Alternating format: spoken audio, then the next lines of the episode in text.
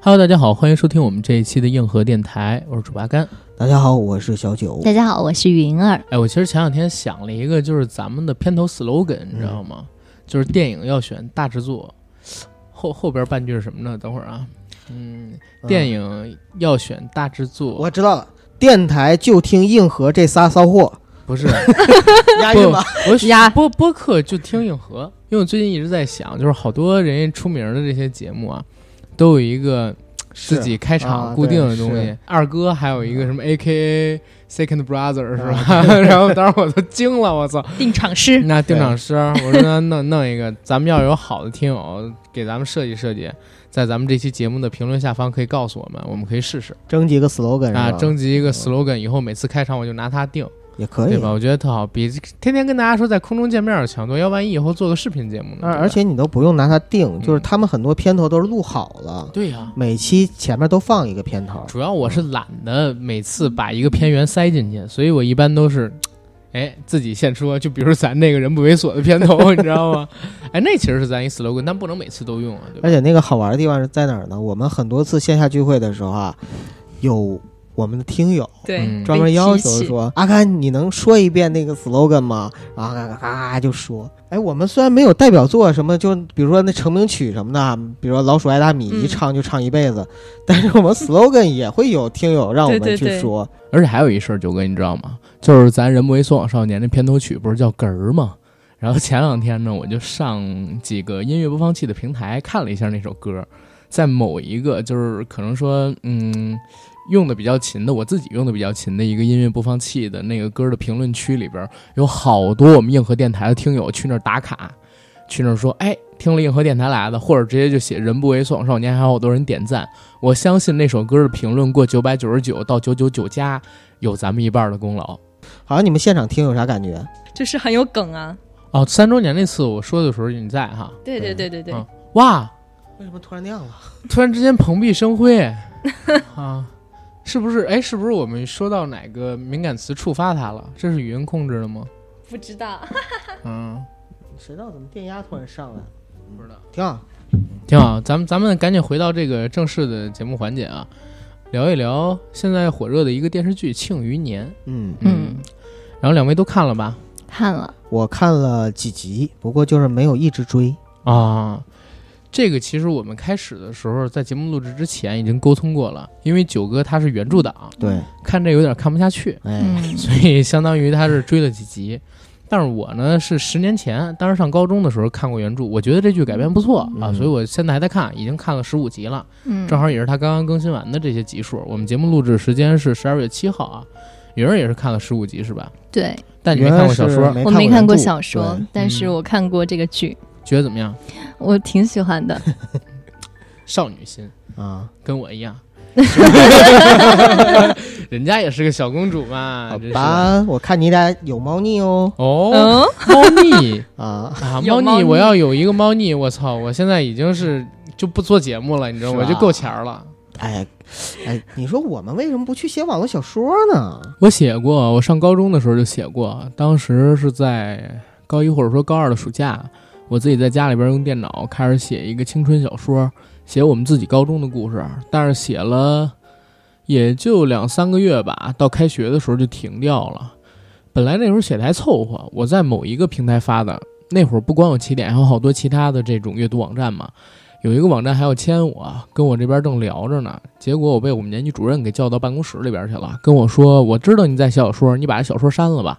然后你在这里边写的是学校的故事，当时我都惊了，你知道吗？所以说，一个伟大的作家就这样被我们老师扼杀在摇篮里边，我现在都特别特别特别讨厌我们那个年级老师，他当时为什么要把我当时的梦想给扼杀掉？否则的话，我今天还用轮得到跟你们一起做节目吗？说你讲的学校发生事儿，正好就是只有你们学校发生过的事 儿。 我不知道，我就在想，是不是学校里边儿跟这个网络管理局什么的有关系，能查到，然后等等怎么？因为我真是不知道他们是怎么看到的，会不会你同学泄露的？对，不可能。我当时是因为这个事儿才在同学之间出的名儿，他们之前我就没提过，啊你，知道吗？之前我就没有提过，因为写学校的事儿，把自己写的挺牛逼的，我哪敢跟他们提啊？ 我甘日天在学校里面银枪小霸王，啊，那倒没有。嗯，这“银枪小霸王”这个称号应该是算不上了，嗯，但是“银样辣枪头”还是可以说一 说，那时候比较虚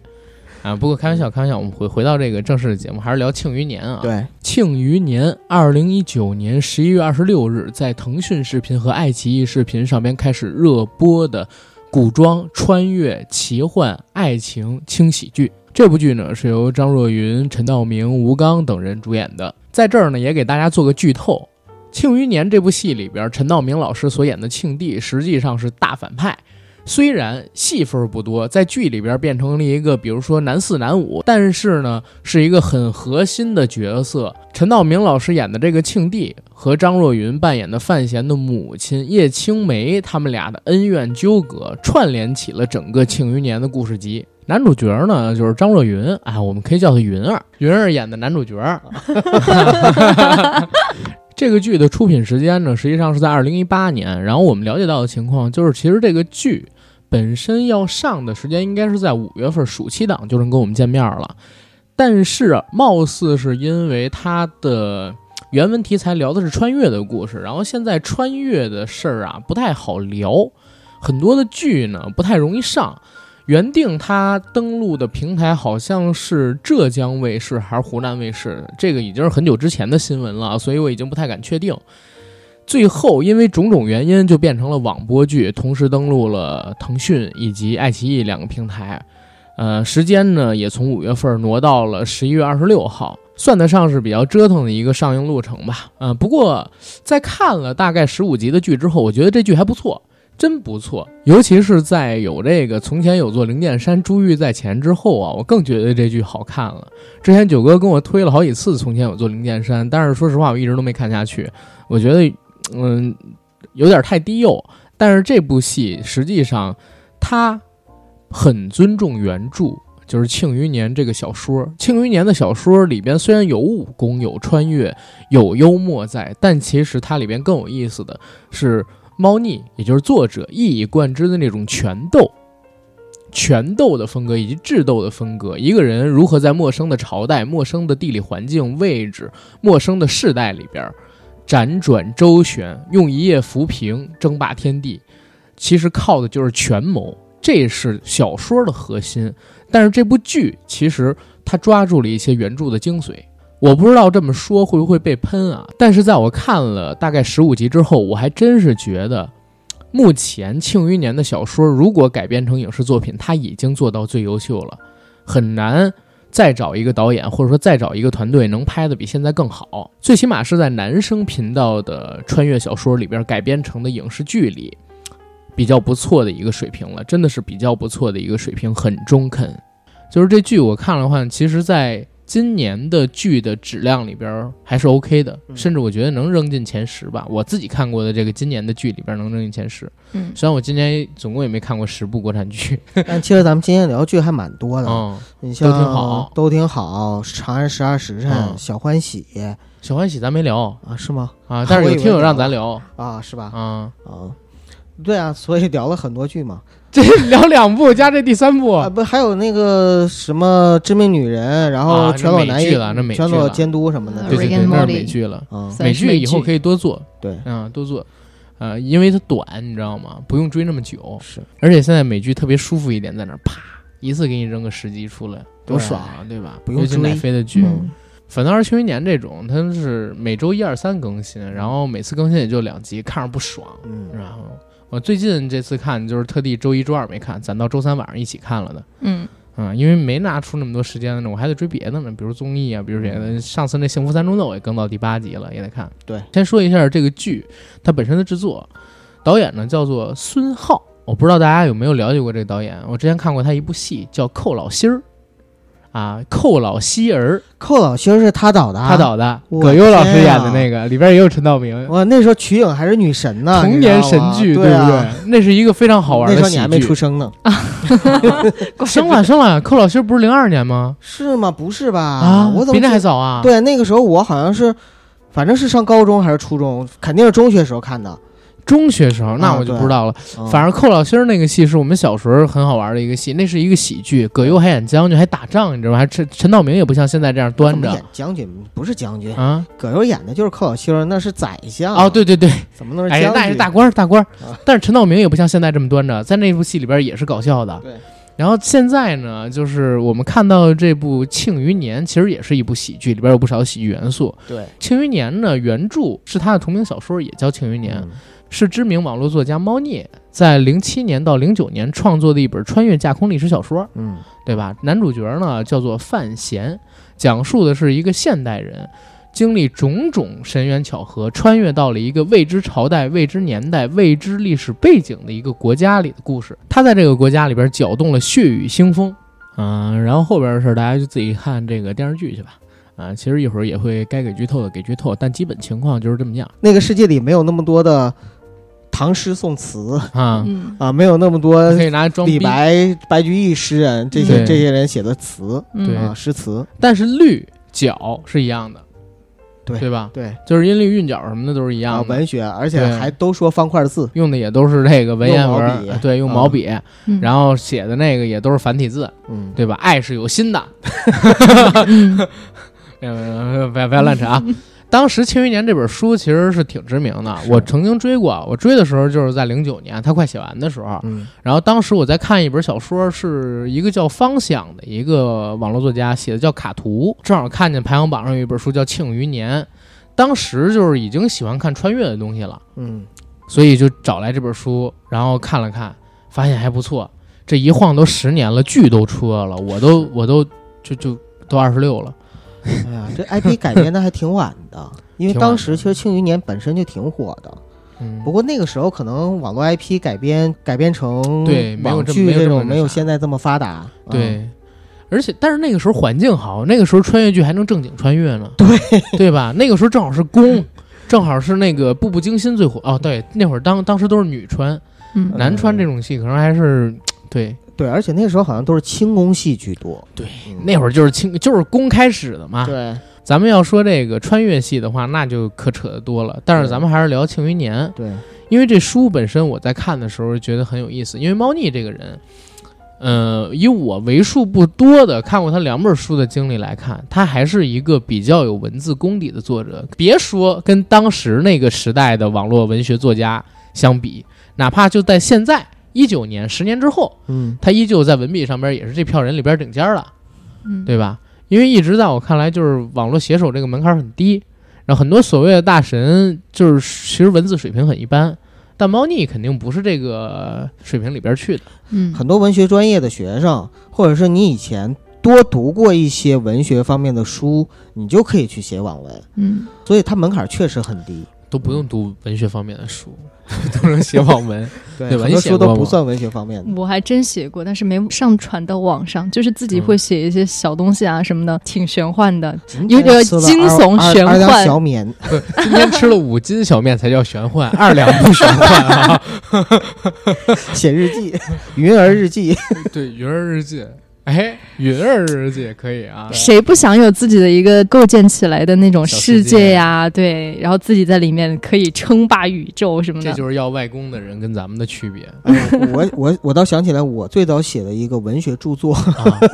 就是在我的一个得到的一呃同学小呃小学同学送的一个日记本儿，那种日记本儿你知你知道吗？就是以前那种特别有年代感，上面画着明星，然后呢里硬壳的，完了外边有一个壳，壳上面还有有个小锁，锁， 对吧？我也买过， 就是你们用来你们用经历来过用吗？那买种过还你们还买 过？我靠！买过买过，然后呢，就是在里边呢，偷偷的晚上也是趴在被窝里边打着手电写写什么呢？写我当时暗恋的学校里边的女生，自己班级暗恋的女生，嗯因为我当时不止暗恋一个，我暗恋自己班级的，暗恋同年级的，暗恋学姐，然后本儿的页数不暗恋学妹。够了 是 吧？对，然后就写就是说我跟他们之间的各种各样的干呃关系，关系。嗯，嗯小九起飞池中物， 很单纯啊，很单纯啊，不是黄色。 不是你，，你懂这个梗啊？啊，是吓我一跳！你一摸头，我靠，我以为你，想象我以为你懂， 不是我我懂我，嗯懂看他一摸脑子，我以为他知道这个小九起飞吃中午是什么梗呢！我靠，金鳞起飞吃中午，对不你要带写上我你名自己的故事肯定是小九起飞吃中午，然后后来呢，这本啊，我把故事都写完了。嗯那个时候特别害怕，总觉得如果被爸妈发现了，或者被其他人发现了，我就完了，我这一辈子的清誉就 完了，你知道吗？嗯然后说你啊，你怎么能，你这好孩子，你怎么能写这样的东西呢？后来我就悄悄把它给扔掉了，这是我九哥最大的一个遗憾，第一个遗憾人你生真的中是遗憾，啊，你你知道你这样的独生子女就应该留着，没人会看。嗯，我跟你讲，我以前的日记本也是带锁的 那种，被我姐偷偷看，那你那个钥匙为什么你姐有呢？因为我的性格你是知道的，我会忘了锁 上，我会忘了锁上。但是有一天我我就感觉我姐对我笑，嗯，偷偷看我日 记，之后我再也不写了，你知道吗？哦然后都是老师让我们交的时候在，因为每周交一次，对，到周日那天，然后集中突击写编 点儿啊，编点儿啊，然后发现哎，今天去滑雪了，好开 心。哎呀，昨天滑雪滑伤了，今所天以跑步开心。少年人的沧桑 嗯就是从被别人偷看日记开始，对，发现这个世界不再真诚，哎慢慢但是的我发现就一个点锁上哎了心扉。我发现一个啊点，咱们现在聊的跟庆余年有什么 关系？飞了，啊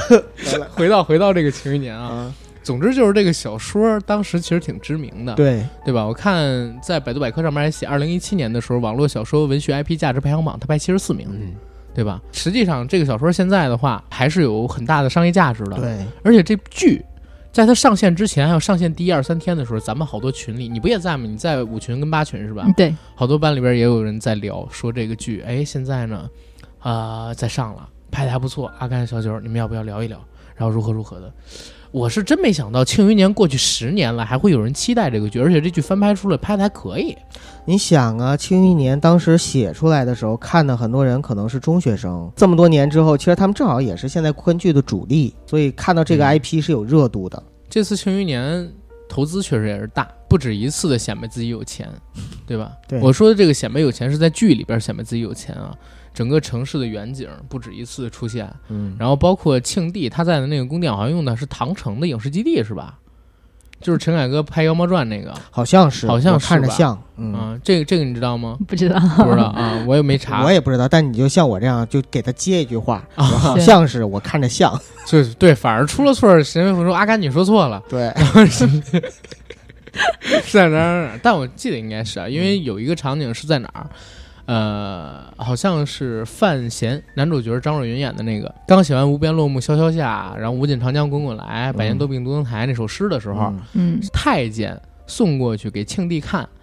陈道明推开自己宫殿的几扇门，然后露出来那个远景儿，我觉得应该是唐城嗯啊，但是这个我没有细查啊，这剧也不值得。咱们主要是聊聊这剧有意思的地方，跟这对小说有意思的地对方。。嗯，我觉得还是不错的，还是不错的。呃，我我简单分享一下，嗯因为这个戏呢，一开始的时候，阿甘说：“哎，你看一下吧，我还挺感兴趣，因为我之前看过小说嘛，然后我对小说印象蛮深的。但是我看的时候呢，我是跟九嫂看的。我先说交代一下背景，背景一，我们之前在追《从前有座灵剑山》，这个时候呢，我们开始看《庆余年》。背景二，我之前看过小说，九嫂没看过，所以在看的时候呢，方便问一下是几年前看的吗？一两年前，但是九嫂没看过小说，然后第一次看电视的时候吧，我就一边看一边帮她解读。在这样的背景下呢，我跟九嫂我们两个人一起看了大概是四集，我们俩就说，哎，有点看不下去了。九嫂说：“老公，我看不下去了。”我说：“为什么看不下去了？”她说：“因为我都看到第四集了，我感觉，嗯，这个戏没看出有哪个地方好玩儿，这是第一个。第二个是我，我感觉我还是没太看懂。然后我就跟他解释，你觉得不太好玩，是因为你在看《从前有座灵剑山》，我也觉得《从前有座灵剑山》在搞笑上面，还有演员的夸张的戏谑表演上面，要比这个要更加的，呃，happy 活泼一点儿。张蓉蓉确实是因为《从前有座灵剑山》吸粉儿了，嗯，特别特别搞笑。然后九嫂呢比较吃徐凯的颜值，就是从前有座灵剑山里边演男主角王璐的那个，大家。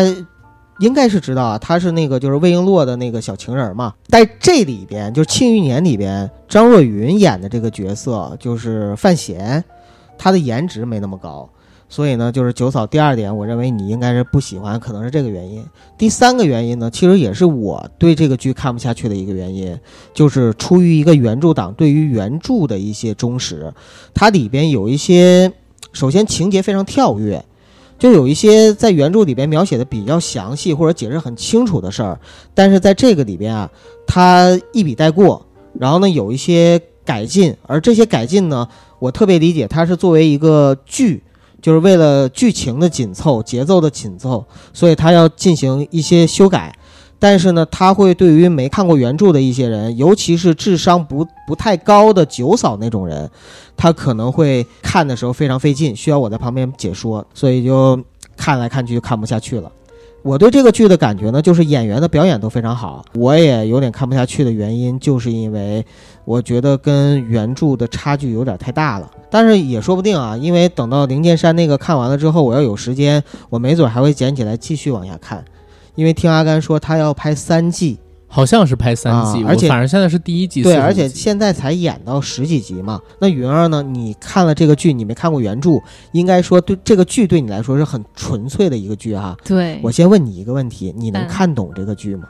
能啊，嗯那你就比九嫂 强多。没有，我觉得就是穿越的剧，其实你大概内心都有一个想法，只不过它是跟着你的想法走，还是说跳脱你的想法，给你点新的东西。看这个剧的时候，阿甘推荐的，然后我去看了之后，第一时间被他们几个名字给笑到了。男主角叫范闲，用重庆话说， 你好讨嫌哦，不要烦闲。啊，呃范范闲哦，就是重庆话反不要烦闲但是你不会第一时间反应就是范闲，我爱菜蛋呢。 哦，没有，就我就还很一想随到意就是很好咸玩的红那个范闲，啊，嗯不会对想对到，嗯对，就是饭咸了，菜就淡了嘛，就这个意思。我没。有想到那个，我是说你那没有个啊闲下来的那个功夫，哎，闲为什么功就夫那个难道就我一个人脑洞是往那边开 的这吗？是可能吃货想跟吃非饭吃货的区别？不光他叫范闲，他爸还叫范建，真的取的特别随意。对，这是内裤还叫内裤呢， 啊，那个内裤啊，没看过这剧的人可能不知道内裤是什么意思。它是一个部门，然后我一看它有原著小说，然后更是引起了我的注意。既然原来有那么多人喜欢，那肯定这个剧后面的发展也是挺出乎意料的。然后就去听了某一个最大的播客平台上面有声书。对对哎，你是我们中唯一听过有声书的吗？听过，我想问一下，是那个有声书做成类似广播剧，还是只是有一个人念剧情啊？就是念，啊，啊，就是念那就一般了，啊人念得好的话，其实也很生动。又不是我念。那个有声书就是一个很中性的、很温柔的男生，会配一些比如说同气声啊、一些咳嗽啊这种这种声音。哦有音效，对，有音效，嗯慢慢的跟你说里面的故事，但当然是念文字儿尊，重还是尊重原著小说。嗯，嗯，那你在听了这个有声书之后，你再看这个剧，你有没有觉得就是还原度高，或者说其他的方面感受？呃，我觉得，呃，就是我在听有声书的时候，因为我呃就是连续快进的听的嘛，然后我在听到有声书都接近五十集，因为它好像现在更到了七十几集，五十几集的时候才到我们现在剧情的十五集，就基嗯本上是这样一个进度。更慢。对对，其实这块儿是我要说的啊，嗯就是咱们现在看到的这个《庆余年》的电视剧，节奏相比于小说放快了好多。对对它删减了很多的情节桥段、人物设定，甚至说是这个世界观的设定，它也删减了一部分。嗯，对，再有一个呢，它简化了特别多的情节。可能九嫂就像九哥你刚才说的，说他没有搞明白这个东西是怎么回事儿，这个剧情是怎么回事儿。实际上是因为它节奏比较快嗯，啊。开场第一集的时候，这儿有一点可能要说，这部剧因为它的小说是一个穿越小说，但是大家都知道，因为这个呃众所周知的秘密原因，现在呢你拍穿越剧过不了，嗯所以片子加了一个片头儿，这片头是啥呢？就是某一个大学里边儿，然后历史学院里边儿的学生啊，张若昀跟自己的导师袁泉嗯两个人聊天儿，聊着聊着聊着聊着，张若昀展开了一个遐想，告诉自己的老师说自己有一个故事，这个故事的作品。他是准备这样设计，然后镜头呢就转到了异世界，这个《庆余年》就开始了，相当于加了前面这三分钟所谓的畅想镜头，对，把这个穿越的剧情啊给改成了架空历史的一个幻想作品，在那个世界中编剧也创作的作品在我看来就是给自己套了一个安全套，啊，嗯对，就是相当于保护起来了，保护起来，嗯就有点像当年徐克拍《智取威虎山》的时候，啊，对对，徐对，克原版的结尾是一个飞机大战嗯，嗯，啊，但是结果不让过，徐克就拍了一个非常简单的杨子荣他们几个人面对着夕阳，哦不对，面对着朝阳，在山上互相敬礼的这么一个场景作为了结尾。但是镜头再一转，是韩庚突然对着镜头说：“如果让我展开遐想，结尾的大战如果这样。”应该会更精彩，然后对把那飞机大战又弄进去。原来韩庚的镜头啊，就是因为结尾大战没过，嗯，徐克给加上的。就是补拍的嘛，啊，就是补嗯拍的嘛，对所以它跟整个故事其实是不搭嘎的。是，前边他是回老家回想，然后看到这个故事，然后回想完这个故事之后，觉得自己想一个更精彩的结尾，一下呢，原来的结尾我也没改动，对吧？但是我又添加进一个伪光正的一个结尾，作为历史的正向结局。啊，这部戏现在我们看到《庆余年》跟《智取威虎山》这点有异曲同工之妙啊。哎，但是这我又想忍不住想 Q 从前有座灵剑山，为什么？因为灵剑山它也是一个穿越，但是呢，它用的方式跟这完全不同，嗯，他用的就是我完全不跟你解释，我也不说这是穿越。然后男主角呢，就是从出生开始，他也是一一帮人把他接生出来嘛，然后就心里独白：嗯我操，什么情况？这是哪儿啊？你不要碰我，不要擦我。后边呢，他在剧情展开的过程中，他不断的说一些现代化，然后别人会问啊什么意思啊，他也不解释嗯啊，我也不说这是穿越，但是你们看的人，你们都知道这是穿越，嗯，就是这是另外一种处理方法。但是这个不就就不合理吗？合理啊，就是我知道的，我知道这是穿越，然后但是你们审查的，你又不能逼我说我这是不是，穿我越是过说，不如去果说是啊完全不了解的观众，他在看到这个场景的时候，会造成逻辑上边一点混乱。嗯其实还是应该给一个类似于，呃，要不然你是真穿越，要不然类似于这个《嗯庆余年》这样的一个头儿的，但是我就不喜欢，为什么？你会觉得就是受受到一点点改变，就是然后说跪是着跪着挣钱，我就是这种那感觉。有什么跪着挣钱的？我操！现在他这样给删掉了，前头开篇儿不也是等于跪着挣钱吗？嗯，嗯，灵剑山那个我是没看下去，嗯所以就就那个哎，我不太还是了说解回剧庆情余年，对咱们主还要是说还庆是说回余庆余年。对，因为那个我也不太了解剧情。对《庆余年》的话，我在看完了之后，其实我有一个很明确的感受：第一，它是做了相当大的一个改编嗯，对啊、比如说改编的情景就是把穿越这最基本的设定给改编了，对对吧？改编成了一个畅想，这是一个创作中的故事，嗯在脑海中创作的故事，那这个就可以天马行空了。第二一个呢，就是。在之前原有《庆余年》原著小说世界观上做的相当的缩减，比如说《庆余年》它的第一个章节其实叫弃子嘛，嗯是讲范闲出生的那一天发生的那场刺杀，他母亲遇刺的那一天晚上那场战斗，在雨夜里边儿，电视里的镜头大概只给了两分钟，也是因为它只给了两分钟，节奏变快了，却也呃隐去了几个原著当中在我看来非常重要的细节。哪些？第一个呢，就是五叔的攻击方式。嗯啊，因为这是后边很重要的一个点，在原著小说当中也是很重要的一个点。第二一个呢，就是在《庆余年》的原著小说当中，他们这个世界上是存在魔法的，嗯，存在法术的，法师对，有法师这个职业啊，就是说不单有这个呃强攻的，还有 ADC 啊，然后对又打野的，就是 都特齐，对吧？不像现在一样就变成一个，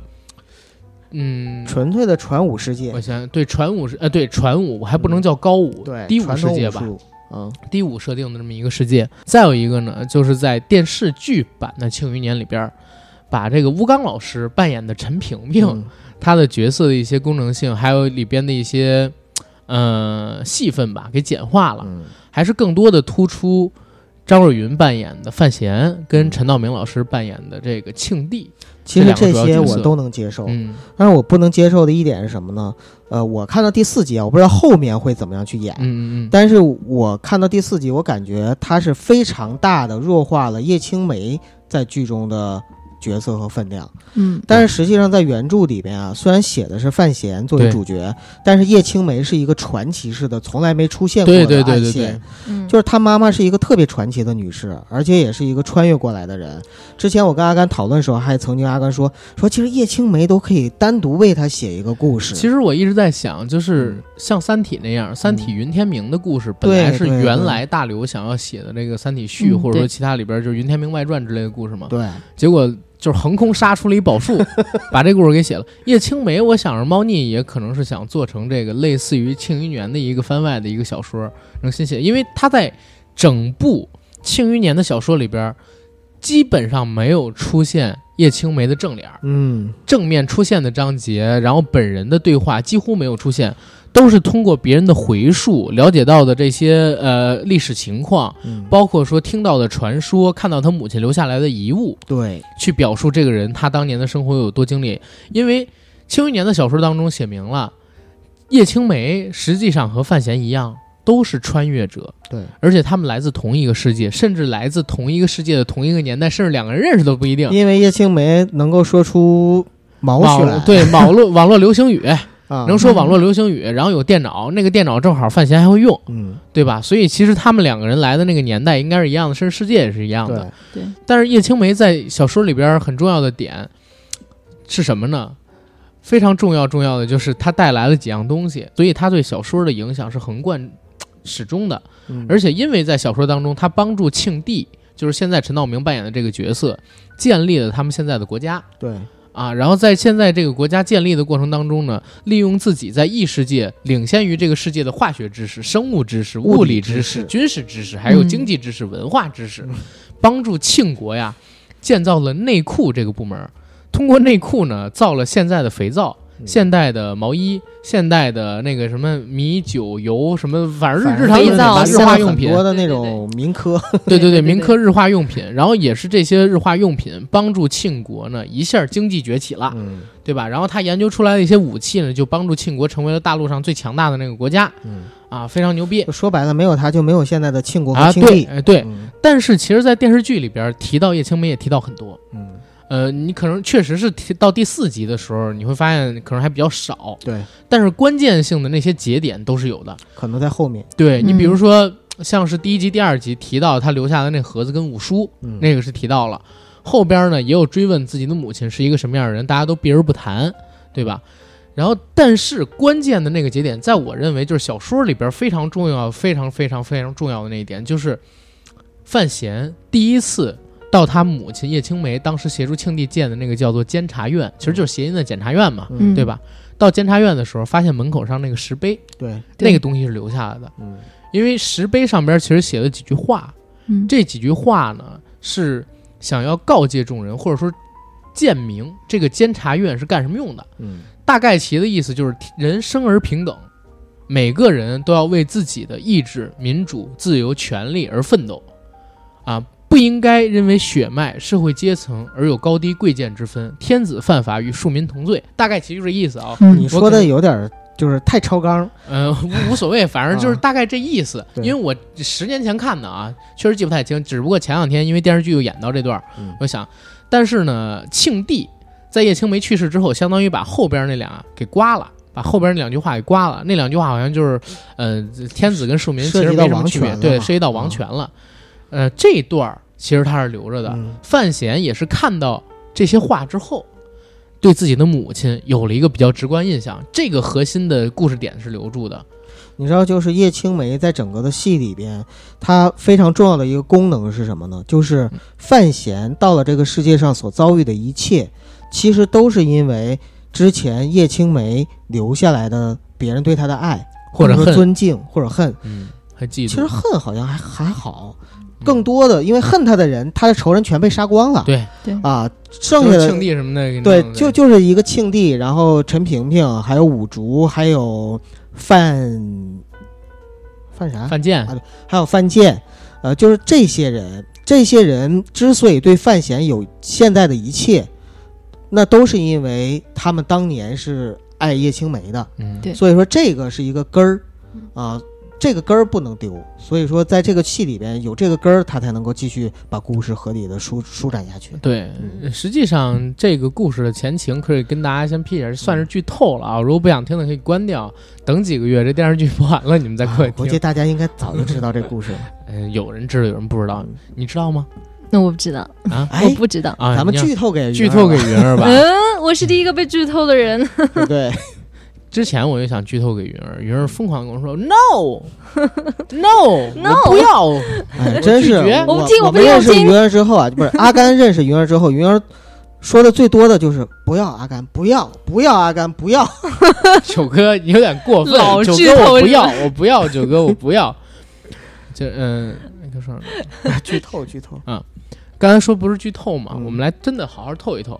你比如说这个叶青梅的故事，它其实非常重要，重要是在哪儿？它贯穿了整个全剧，而且对全剧的这个故事脉络有一个特别特别重要的奠定作用。他是范闲之前的上一个穿越者，来到了嘖这个大陆之后，建立了庆国，协助这个庆帝登基。嗯对吧？他用自己的那种超于现在世代的武器，比如说重狙，啊干掉了几个庆帝的对手，对啊，竞争对手，协助庆帝登基的，然后用自己的知识建立了这个庆国嘛，嗯对吧？使庆国强盛，又建立了监察院。相当于就是高度集权的这么一个执行部门，比锦衣卫要强多了。在这个时代里边，他也因为自己超常的这么一个才能吧，得罪了很多人。其实得罪最深的人是谁呢？就是庆帝。功高盖主，对，嗯，庆帝虽然爱他，但是庆帝更爱王权，嗯，更爱权力，更爱自己的王位。江山，对对对。然后叶青梅呢也比较作死，历史上经常会有这样的儒家大家啊，或者说什么大师，在这个皇帝没起事儿之前跟着他，然后开始混，啊，皇帝起了之后，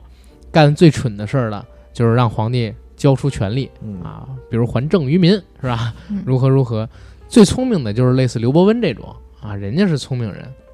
很多像我说的刚才走的那条路，让皇帝交权的都被皇帝弄死了。对，叶青梅其实也有这样的一个呃趋势吧，因为你看监察院它上边写的那些东西，他是有个点理想主义者，对理想主义者，就有点要限皇权的意思，嗯对甚至说要改制成呃最最少是君主立宪，就是他想把这个国家变成民主的法治社会，对，但是想变成现在的中国，对那那个肯定那个没时戏代肯定是不行的。对。嗯，那个时代还是终身制呢。对。然后现在他他想做成现在这种法治的民主的中国，肯定是不可能，嗯，对吧？ 然后我们接着接着来说这个故事，在有这样的情景之后， 啊严肃点儿，严肃点，在有这样的一个想法之后，相当于庆帝就使了个计谋，然后嘖找了一个所有人都不在京都的时候，把叶青梅怀着孕的叶青梅留在了京都，然后挑动在他们崛起的过程中得罪的那些势力，对叶青梅进行暗杀，所以叶青梅最后就死了，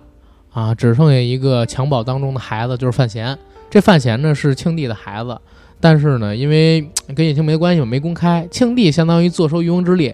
又除掉了叶青梅，啊，又没给自己留下画饼，而且呢，还顺理成章的找到了借口去灭掉那几个保守派的势力，跟他敌对的那些家族，对吧？所以相当于九哥刚才说他的仇人都没了，就对啊，庆帝全都给弄死，最后只剩下庆帝了嘛，对吧？现在的电视剧相比于小说，我做的一个相当大的一个改编，而且这个改编相对而言比较合理的，我我真是觉得现在豆瓣上边这个八分儿水平是差不多的，嗯，嗯、哪怕到结尾的时候往下降，基本上七点六、七点七也是可期就只要他不烂尾，啊，只要不烂尾。但是因为它这故故事也拍不完啊，对，所以你就很难说烂尾呢，因为现在刚第一季。有人有什么想法吗？你看这剧也看了十五集，就是一开始我在看这个剧的时候就被范闲带入了，然后我就一直跟着范闲，我都在想，我作为一个二十多岁的人穿越过去，或者三十岁即将病死的人，有再一次重获新生的这样一个机会，然后还是到了古代，我和他想的一样，就是去创造什么肥皂、香皂，把现代的这些东西带入古你代会。吗？我知道一点儿啊，什么沙子变成玻璃啊，这我觉得些。如果是沙小子学生啊吧，穿越回去啊会会的 更多，啊，高考不是前你会的知识高考前的更高考多，前其实更多啊不，。小学生会的更多有是手工课说是吗 手工什么的，实用的、实操的东西。然后呢，嗯高考前呢，高中我生觉得九哥，你要是穿越历回去史，文你大学的时候穿越回去就牛逼了。你那会儿是实验农业机械自动 化，啊对对对，我操，一下就带领你们国家成为最富足对的呀、了。那个时候就是我车铣爆钻磨，那个各个工种，啊，包括就是但是那会铸造儿你没有什么车床，你怎么车东西啊？你可以先铸造啊，通过铸你造会吗？先冶炼。我会，那个时候我都会，但是现在全还给老师了。啊但是反而是像我这个年纪穿越回去，我觉得好像除了喝酒啊、划个酒腚什么的，我就不会什么你了。要现在穿越回去，你的酒量比那会儿绝大多数人都高。那边喝嗯那时候喝的是米酒啊，啊，嗯对，黄没酒有黄对酒对对，嗯，要是云儿你穿越回去，我想想，教教他们怎么说普通话。 哎，怎么也不是穿？越回去你你都知道的比他们多吧？你总能在里面找到一个舒适然后又好的工作。嗯，乞 丐。没有当没有没有真嗯有志当向。乞丐也要当丐丐帮帮主的那种啊！对那个时代可能没有丐帮，哎你我创立对呀我我创立可以丐帮啊创立一个丐帮就相当于我来到一个地真方，我说这个东西是什么，它就是什么。是，我看那儿有没有牛栏山，我先给占领 了，对然后吧？做二锅头哈，然后做二锅头，哎，牛栏山上养一群牛，尿出来的尿就是二锅 头，啊，你们喝的全是发酵酒，我给你们做点蒸馏 酒，对，给你们做点蒸馏 酒，九哥你太脏了啊！哪儿脏了？ 我我哪儿脏啊了？我我说牛撒尿你就搞蒸馏，你真讨厌！我你靠！呃太脏了然太后脏了接着说，接着说，回去之后不要理。我们俩。不道沃尔玛怎么办啊？沃尔玛啊，就是养几头 马，就沃尔玛了。接着说，接嗯着说讲，接着。啊讲鱼儿。哎，我发现产鱼儿太 好玩了。你接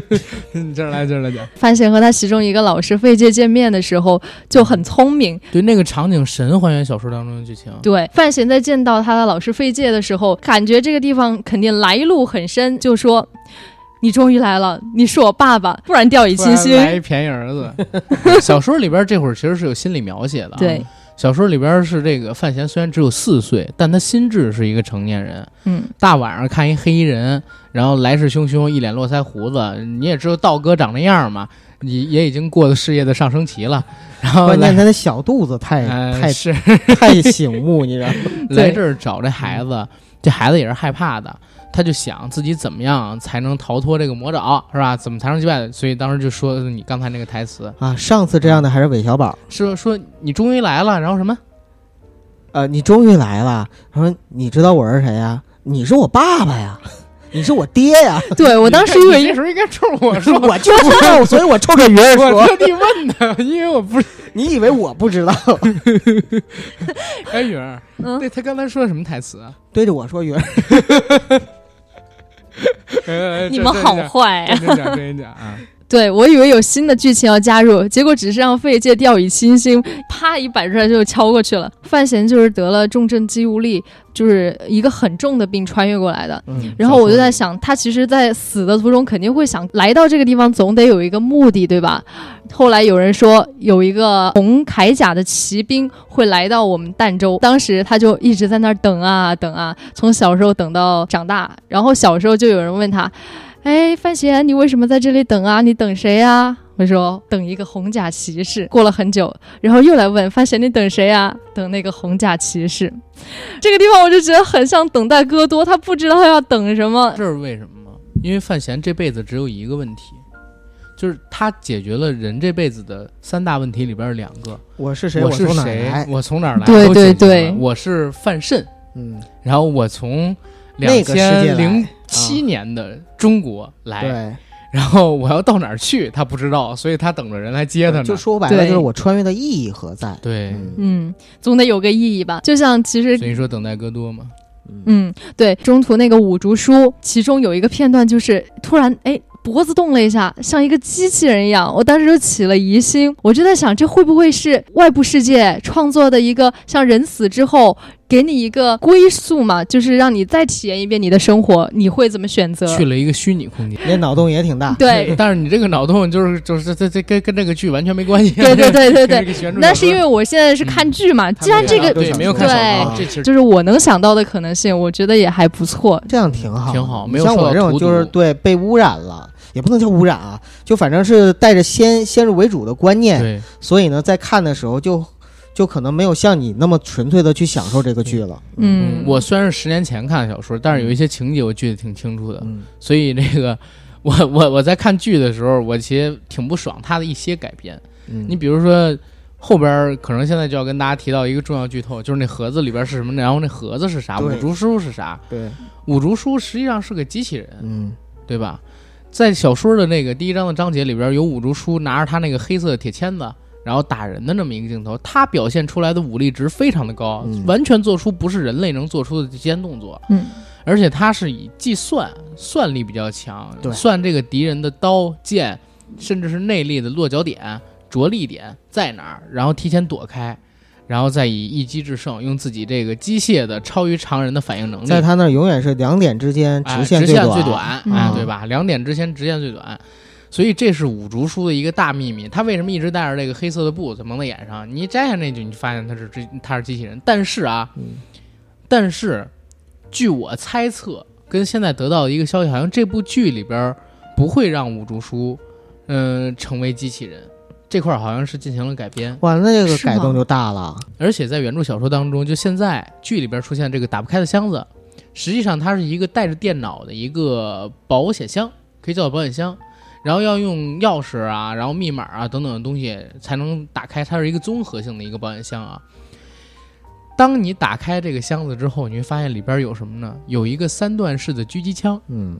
然后这个狙击枪可以在一公里以外的地方杀人于无形，绝不是现在这部剧里边展现出的那些武学高手可以控制的。所以当时叶青梅为什么那么牛逼，就是因为他用这个狙击枪干死了好多人。但是现在我看到已经知道的消息，就是这个狙击枪呢也被改了，在电视剧里改成了重弩，对吧？改成了弩箭，那啊那这完全就两回事儿就。还是冷兵器了，对，吧就还是冷兵器，啊就是你这都改冷兵器了，所以五竹叔这个传言，我就感觉可能会成真啊。嗯但是他在那个剧情里面还是歪了脖子，还是体现出那种机器人的一面了呀。那不知道啊，嗯，可能说是就在练 popping 吧，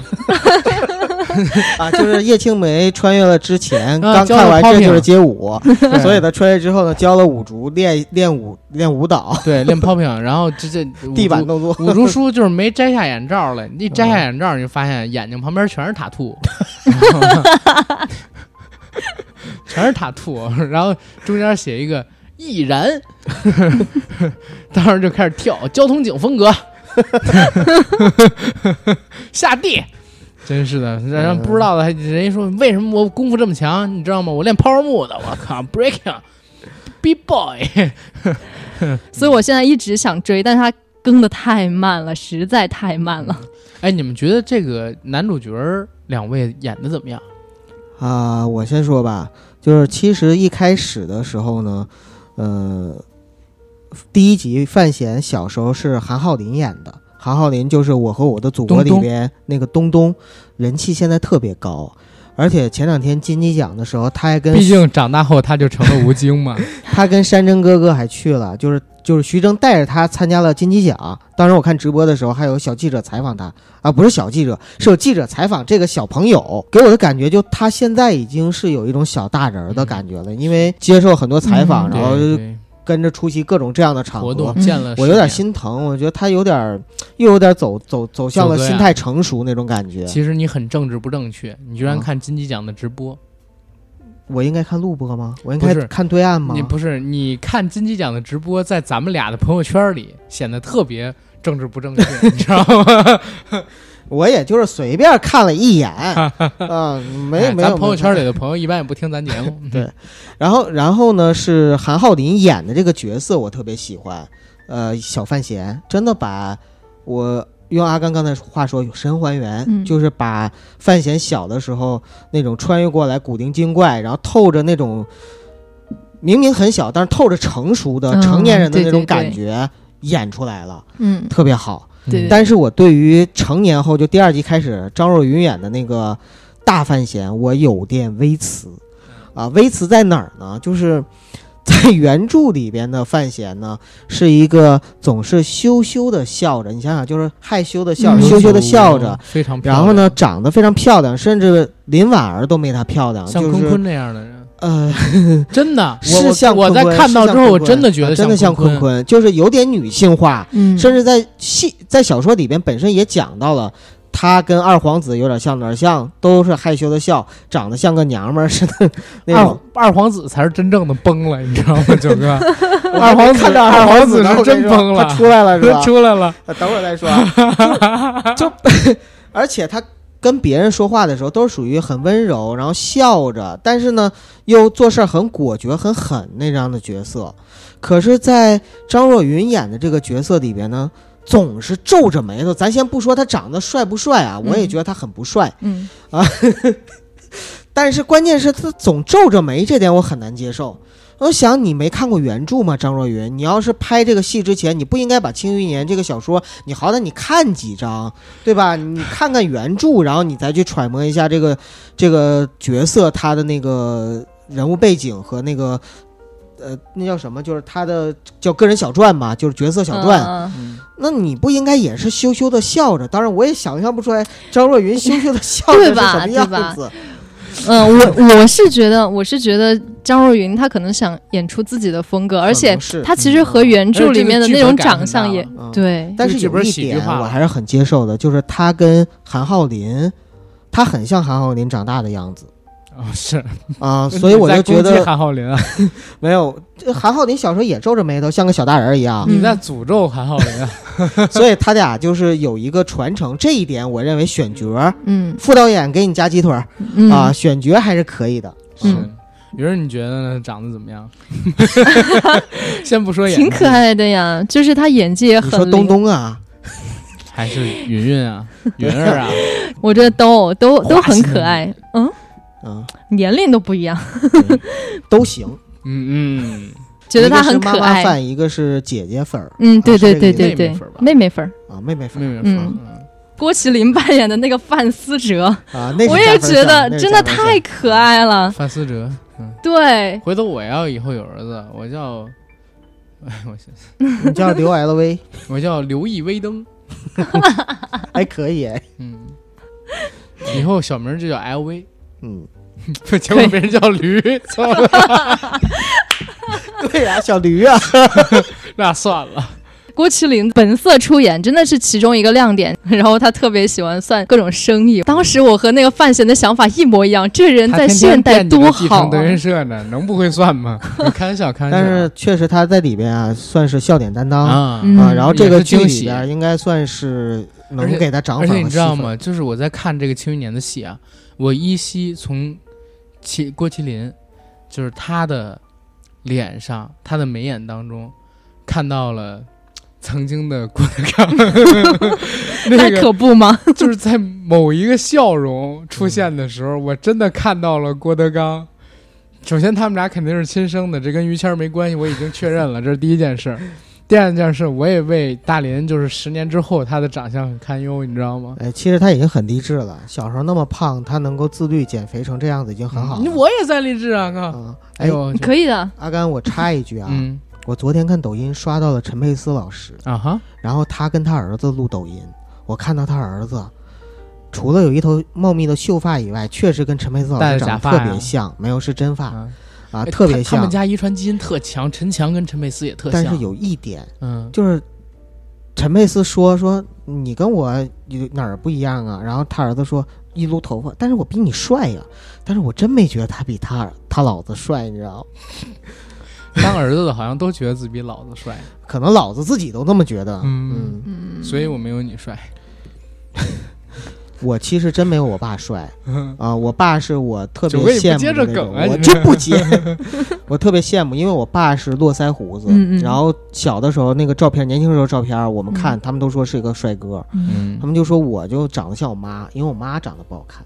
哎， 没事儿，比儿不说母丑啊。然后我们回到这个庆余年啊，对，除了范思哲之外，还有陈道明演的庆帝。啊、导演也说嘛，到现在为止，他就是要庆帝，他没有给一个明确的什么什么呃名字嗯啊什么的。对因为作者就没有写庆帝他的名字啊，等等等等。对这个他庆帝，嗯，他演的一个帝王，他没有穿那种帝王的服装，但是真的把那种帝王之气表达的淋漓尽致，几句话可以让大臣吓得心惊胆战 我。在看这个时候，反而觉得他在复刻，就是就是复制自己对《康熙》里边的那个对表演。我他他有看的是，我总担心他蹦出一句话来，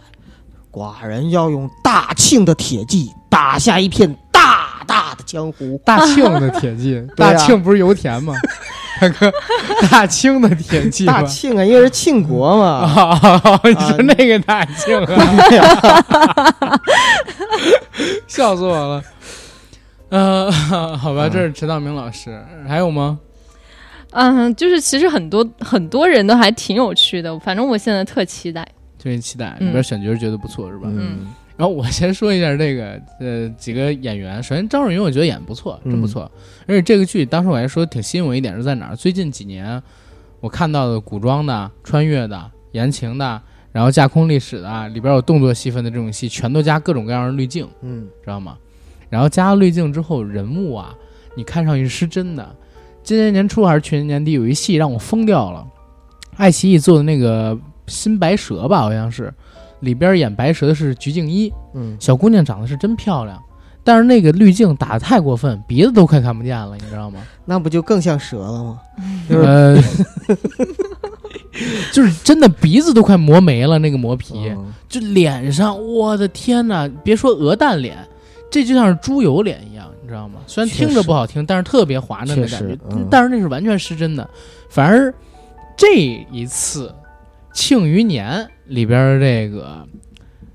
演员们，我认为几乎是没加滤镜，只对是对化了对淡妆，对对对，反而让我觉得还比较真实。当然了，也让张若昀露出了他所有作品里边儿可能说颜值最次的一次演出，对吧？对，啊，但是比起二皇子，我觉得还可以，因为啊、这次张若昀演的还行， 最起码他的演技不让你出戏，你知道不是吗？二皇子到底谁演的呀？你自己搜一下，我然后我接着说， 就是最起码这次张若昀的演技还不错，嗯，尤其导演给他加上了逗逼的性格之后啊，他这种不是特别英俊的主角，反而让你还比较容易接受，这种爱是真爱，这种爱因是为不真是爱单纯的颜值的对爱他。不让你感觉到油腻，你知道对吗？如果你是一个长得非常英俊的人，就会就会有点像那个《仙剑奇侠传三》里边儿，嗯、呃那个胡歌 老胡他表演，我很喜欢胡歌啊，但是《仙剑三》里边儿他有点油腻，有点油腻。反而是这部剧里的二皇子，这部剧里的二皇子非常的油腻，你知道吗？我他出我场看剧照了， 我现在看到剧照了。他出场的第一个镜头其实也是神还原，就是参加诗会的时候，他在那个庭外。对对对，啊，让人传这个当时他们做的诗出来听嘛。在那个镜头的展现里边，他在亭子上面一边用手指摘着葡萄，一边呢喝着茶，同时他是光着脚的，你知道吗？镜头转的时候也是从底往上拍，从他的脚往上拍。如果真是一个倾国倾城的帅哥，因为在二皇子的小说里边也很帅啊，嗯，首先那谁那范闲就特帅，二皇子也特帅，然后范闲就这样了，咱就不说了，他他已经有逗逼性格了。结果在这个 电视剧里边，二皇子没有范闲那么逗逼，演的是一个深沉、心机重的角色。但是，但是，知道吗？他的这个演员的表演之油腻，配合上这个镜头，九哥，你配合能上他想的发象吗？型，对，对我真的想说那个发型，一就绺秀发垂下来，让我想起了当时在《月光宝盒》那部电影里边演周瑜的黄渤， 真的，周瑜的黄渤在那里边有一场曾志伟扮演的诸葛亮跟他两个人一起比赛比琴，俩人端着吉他啊什么乱七八糟的东西，黄渤演的周瑜从额头垂下了一缕秀发。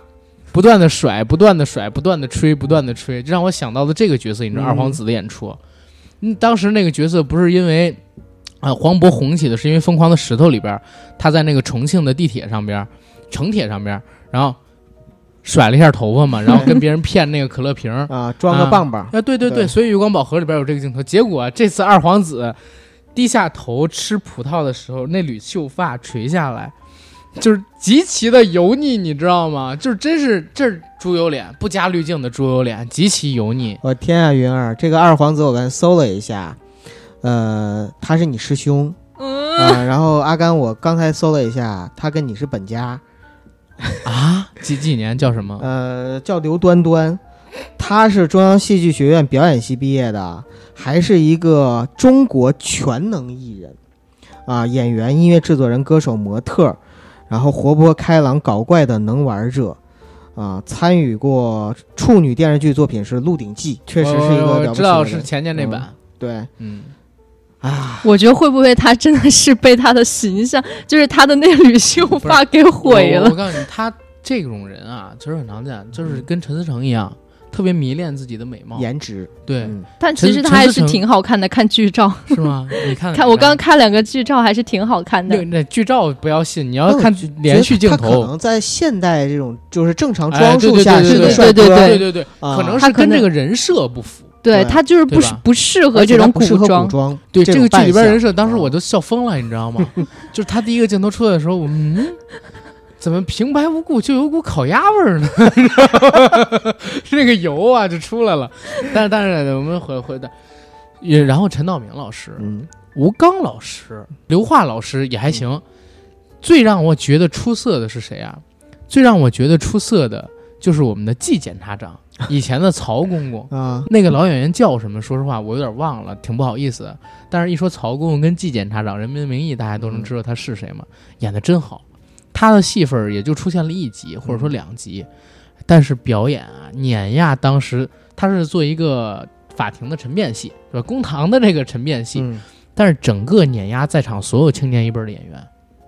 啊，所以选角这一块儿，我发现导演其实挺给力的，而且这个戏值值得一看的一个点对就是很多老戏骨，很多老戏骨。嗯，嗯虽然都是配角，但是老捧心嘛，对，对吧？而且我看这个戏，它制作确实花钱花的地方了。我刚才最开始的时候就说了布景儿、选景儿，然后你再看这个戏里边请到的这些演员，片酬可都不低啊。听说陈道明老师就是接这部戏是拿了顶薪哦，啊，哦因为现在国家限定有顶薪了，你知道吧？就是针对于这个电视剧演员片酬啊，然后电影演员片酬是有顶薪这事的。陈道明老师拿顶薪演的庆帝，而且戏份儿说实话真的不多，对是个配角。对，而且就每集出现这么讲，它的它的功能性让我想到了这个，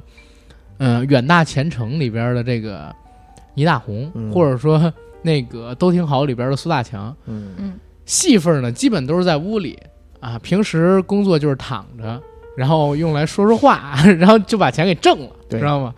站着挣钱不牛逼，跪着挣钱不牛逼，躺着挣钱才牛逼。有不少的戏，陈老师都是躺着，然后说几句话，怒两下，钱就挣到了。对，这确实是挺厉害的。但是这剧还是好，好是好在哪儿？就像我刚才说的，首先人家制作上面下功夫了，演员请对了。虽然我们刚才说了很多跟这个小说不太一样的地方，但是其实每一集里边，我其实都发现了一些跟小说神还原的点，嗯对吧？包括在参加诗会的时候。在小说的那个呃文章里边是写，虽然诗写的很好，但是范闲那字儿写的很烂，对，然后对七扭八歪的，在这一次电视剧里边也把它完整的表现出来了。呃，范闲字儿也不是七扭八歪，特别呃烂，特别但是烂呢，嗯，跟当时代的人比起来的话，没那么好，没他妹就妹没写得好好好学，对，所以就是一般都是他说让范若若抄，对嗯，让别人写啊。然后在这部戏里边，其实有一个非常大的亮点，就是嗯、呃我的李沁， 嗯你的李沁啊啊，嗯、就是我的我的田小娥，我的薛宝钗嗯，啊，她在里边你的出演了这个鸡婉儿腿姑姑娘对对，婉儿。然后哎，婉儿不是九爷的姑娘吗？对，对然后九嫂就说，哎，就跟我名一 样，啊，九嫂外号叫婉儿，九哥这么叫。嗯啊我是非常喜欢这个小李同学的。小李同学曾经在我小的时候演过《红楼梦》嗯，啊，虽然那版《红楼梦》我我喜欢的这个程度比不上八零年代那版，但是里边那些女演员我都很喜欢，对吧？漂呃亮，除了刘姥姥跟那个老太太，啊有着一颗宝玉的心呃、啊，呃，贾贾琏儿行，贾琏 儿行，哎，不敢不敢自己声称自己宝玉，宝玉最后还出家了嘛，对吧？我有宝贾琏儿就行，贾琏儿就行。 嗯然后后来又演了这个，我一七年我觉得最好的国剧就是《白鹿原》嗯，啊，一七年国剧第一应该是《没跑儿》，我自己最喜欢的，里边的田小娥演的也特别好。嗯，然后今年在中国机长里边，她跟张天爱其实是两种完全不同的女生的风格。嗯，张天爱是属于非常明艳的那种，但是我在看《中国机长》那戏的时候，我所有的目光都集中在小李同学身上，就几乎没看天爱。啊，天爱长得其实比她漂亮，但是呢，没她有味道，没她温婉，嗯，对吧？？然后在这戏里边儿，这戏里边儿可能真的是打光啊、滤镜的问题，把那个我们的小欣欣拍丑了。但是呢，但是哎，反正我觉得还是很动人啊，演员演得好啊，演得好，我为这个角色动心了，不是为这个演员本身动心了明。白。其实李沁本身应该算是一个比较有灵气的演员了，然后阿甘一直也很喜欢她，所以在这个戏里边关注到她就关注的特别对对多。嗯，雨儿，你有没有关注的女演员啊？啊，关注的女演员，啊对，你看范若若呀，然后婉儿啊，叶灵儿啊，长公主，啊， 长长公主啊的那个发型，我真的 哎呦，真我也特别想吐槽，戴了多厚的发片 啊！那是 对，就你说你偏古代呀，你也不偏古代，你这挺挺我超。特别丑，我我我一直在想，就是这剧给其实给我一个非常非常不好的印象是在哪儿？男主角嗯或者说男演员们，他们的发型都还 OK 除了二皇子，啊，对，除了对除了王子， 女演员都特别明显的戴了发套，嗯，就是已经多少年了，女演员戴发套这事儿不太被大家关注，就因为都已经技术发展到看不太出来了。嗯，这戏居然让我明显的看出李小婉戴了，然后那个我们的小欣欣戴了，若若也戴了，就是你能看出来，你知道吗？戴了发片儿，这其实挺让人不舒服的，那但也有可能是滤镜的原因， 就是是吗？ 对，没有滤镜，哎但是那还是加滤镜了吗？还是怎么回事？没加滤镜，那没就就是因为加没滤加镜滤然镜，后加了就滤镜，尤它就其模糊出发了套来了对是吗？对你加了滤镜之后，它就模糊了，它就融到一起了。哦。嗯，嗯，但是但是这个东西哎，你就说是他让人为啥出不戏加？滤镜呢？可能更有真实感吧。对，，因为就在这个清戏里流边儿，你会觉得更真实一点儿。嗯嗯，本来它就是一个穿越剧，比较架空了，再脱离，再加滤镜，可能说观感。而且我一直觉得啊，像孙浩这种年纪的中国的导演，嗯而且之前拍出过那么好作品的，你你一般人家看不上滤镜，啊，对？吧？啊，这个也有可能，有对可能吧有可能。嗯而且你让陈道明老师自己在一个加了滤镜的美颜滤镜的那么一个电影里电视剧里边演自己，我觉得他也难接受，嗯是吧？我觉得这件事，总之，不管怎样嘛，我认为阿甘刚才说的非常对，就是这戏不加滤镜是一个加分项，在我对这儿嗯，呃，有人觉得减分项，对，有人肯啊定也会把它当成一个减分项。前两天我直播的时候，咱们一个非常非常讨厌的听友，呃，我我可以这么说啊，就是就是一个天天跟我打岔的一听友跟我说，哎呀，这个不加滤镜太难受了，那个打光太难看了，然后如何如何，哎，确实我是觉得服化道上边儿就是差一点儿，嗯，你花这么多钱都已经在景儿上了，为什么不弄点儿这个嘖服化道上面的功夫下一下？对，或者这么说，你要是滤镜不要，那你就把化服妆化道做做好一点，做细一点，那会更好。嗯最简单一事儿，说哎，给你整了一夜行衣。 啊滕子京说给你整了一夜行衣，跟那个范闲说，嗯，结果那夜行衣带金边儿的，你知道吗？带拉链儿， 啊，对，哎，对，对对 对，哎，但是那个那个年代有拉链儿啊啊，为什么？因为在那个世界里边是有拉链儿的，哦他母亲，他母亲弄出来的。呃，也是嗯，啊，前人的这就就好玩儿的地方，其实在这儿，对他做了好多喜剧化处理。就是范闲找到那个呃，去京都嗯见到他名义上的父亲范建的时候，说：“你现在能干什么？”范闲说：“我有一物，然后滑腻可人，涂在身上之后啊，可以清理人体表层的污垢，然后反之呢还可以洗了衣服，如何如何。”他说：“此物是否叫肥皂？”啊，这这对啊，你们哪知道的？你当年母亲曾经造出来过，然后哦，我又有一物，然后 就是可以可以做什么？此物是不是叫什么什么啊？这我母亲也造了，对对，我还有一物，就在这儿连着说了五六样东西，就是肥皂等等日常的生活用品全其说实了。这个有点解构 穿越，啊对啊就是说呃双穿了，然后有别人穿过了，对别人也用了你用过 的，然后你这个范闲就说：“啊，那我为什么不知道咱们这世界里边有这些东西啊？我从来没用过。”嗯他父亲说：“因为这些东西都是高档的奢侈品，只在王府贵族之间流通，淡州那种地方是没有的。 嗯”就就就 就让范闲，你知道吗？自己白做了二十年的美梦，相当于 他自己想的那些所有东西，基本上他母亲发明创造出来了。他老觉得自己可以随便弄点东西都可啊以对成名好的商人， 对对好的发商明人，家好的发明家，啊，对就是这范迪生啊，范迪生， 范迪生最后去打羞羞的铁拳，还得吸肚子。 然后但是这个戏回到那点，现在不是八分吗？嗯，对吧？我自己评的话，我都是一七点五的戏，我觉得这是给穿越剧做的一标杆儿啊，嗯，对吧？就是嗯与其你做一大堆男穿女穿、清宫后庭，是吧？跟大家聊什么情情爱爱的戏，你不如尝试认真做一做。网络文学其实说实话，它不是严肃文学，你有很大的再创作空间，嗯甚至很多的网络作家他自己的作品就是在别人作品上边蛀虫蛀出来的二次创作嘛，对吧？嗯那比如《少年的你》啊，什么乱七八糟的，但是这我们不提啊。但是绝大多数的网文其实架构是一样的，对吧？大多数都是固定套路，可能说有一个先行者创作出一本作品之后，就无限的被别人给抄出来了。或者说，其实网文最大价值一个是 IP，嗯，呃，因为它有很多的受众；第二个呢、嗯是脑洞和设定。对。还有就是流水线的这种出产方式，嗯啊，你把这两个东西改编全要过来之后啊，然后你自己再进行改编，把它变得更加的合理化，或者说有自己的想法在里边，无可厚非。嗯，对，所以就说嘛，他给这个后来的这些穿越剧，我觉得提到了一个标杆性的作用。后边剧也可以这么拍啊。现在你看有几个原著党骂这个片子的，其实没有几个，我是不喜欢，但啊我你也但你骂。不会骂，啊你对觉得他也是认真在做的，对，对吧？最起码他是用了心的，而且有一些地方的改编很合理，而且有一些地方它是相当于还原很真实的，不像前两年出的一本书改编电视剧叫《莽荒纪》，你们看过吗？没就有刘恺威演的那个东没西，啊《有莽荒纪》是我上学的时候追的一个作家，叫我吃番茄，我爱西红柿吧。我吃西红柿，啊，我啊吃对西我红吃西红柿，对对咱对，咱俩都没 说对。我爱西红柿还行。然后他写的一个书，我还看过。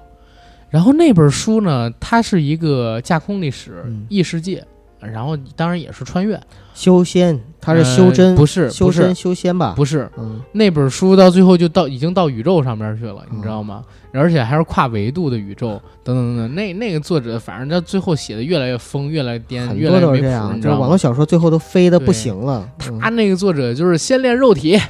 肉体先举起一万斤的东西来，然后就可以练那个真元了，练气了，然后练气又练到怎么怎么样，反正就大概其那套路，每本书都一样。唯一不同的地方就是《莽荒纪》改成了电视剧，就是王鸥跟那个刘恺威看剧本那那部戏，嗯，就是这部，那改的跟狗屎一样，你知道吗？他完全跳出了那个小说，一点设定都没损，就是人物名字是在一起的。那你买这个就是买 IP 呗，结果我操，被人骂到不行，收视关键率也改低的可肯定怜啊很，狗。改的特别狗。嗯，因为《莽荒纪》的小说在我看来就是不可能改成电视剧的那么一个作品，因为在小说第一卷，那小说分十几卷，基本上从第八卷开始就已经到了另外的维度的宇宙了，就是说世界间有好多宇宙的泡泡，嗯不是有好多泡泡，每个泡泡就是一宇宙，他们已经跳出就是各种泡泡了。到第八卷、第九卷的时候，所以它每一卷那个设定都强的让人发指，嗯你知道吗？就是比美漫还夸张。电视剧不可能拍出那么强大的怪兽，那么高的武力值，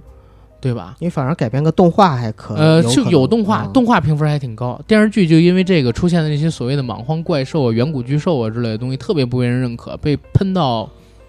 被喷到怎么说？喷到跟狗屎一样吧。嗯就是这部剧其实是做了一个很好的正面的例子，就是其实网剧也可以拍的不错，对对吧？网络文学小说改过的作品，我们也能拍的 OK。呃，找一个好一点的导演，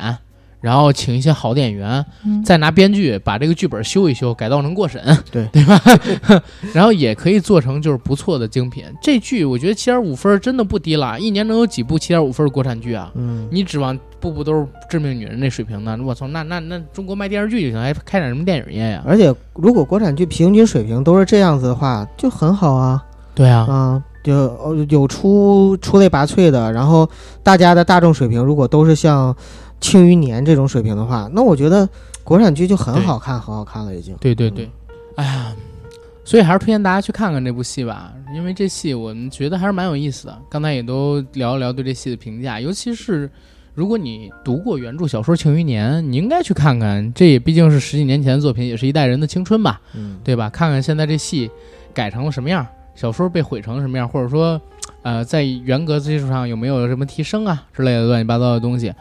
希望大家能从这部剧里边找到一些欢乐，因为这毕竟是个喜剧，给我们无谓的生活带来点调剂对，啊。当然，如果你看完了还是剧荒，可以看看就是从前有座零剑山，嗯对？吧？然后你做比个较对一比下，，啊对对对，比较一下。然后这两部剧反正都是喜剧，也都是好玩的，能帮你减轻一些压力。年底了，该放松放松了，是不是？对自己好一点啊，，对自己好一点。 没准哪天就说走就走了。